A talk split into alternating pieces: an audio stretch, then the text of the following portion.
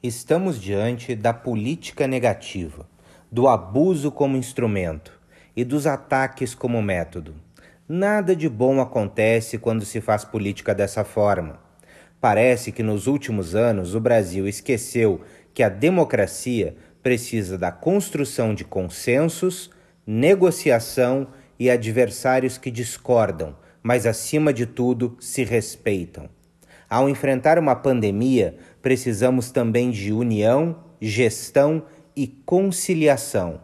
O turbilhão que levou o petismo à lona trouxe também a emergência da construção de uma suposta nova política, um claro movimento que precisava demonizar as antigas formas de acomodação de poder, classificadas de forma grosseira como velha política.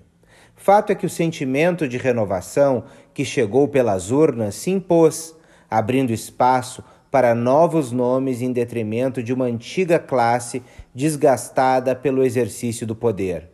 Fato é que no poder a nova política não deixou a campanha eleitoral de lado e passou a usar a tática da polarização como instrumento de governo e de exercício de comando parlamentar nada diferente do que seu líder fazia durante os 28 anos que ocupou uma cadeira na Câmara dos Deputados.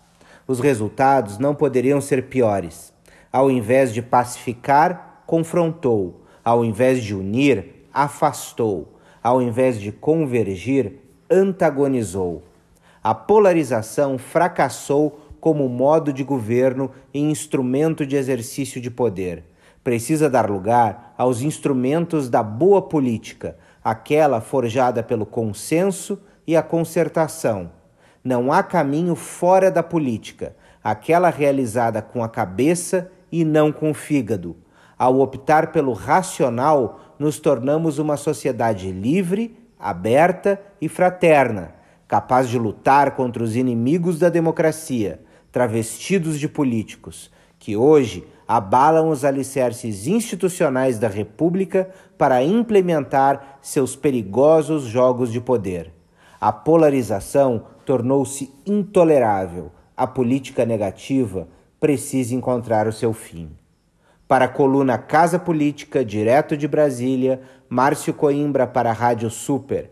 Você pode ler minha coluna todas as quartas-feiras na página 2 de O Tempo.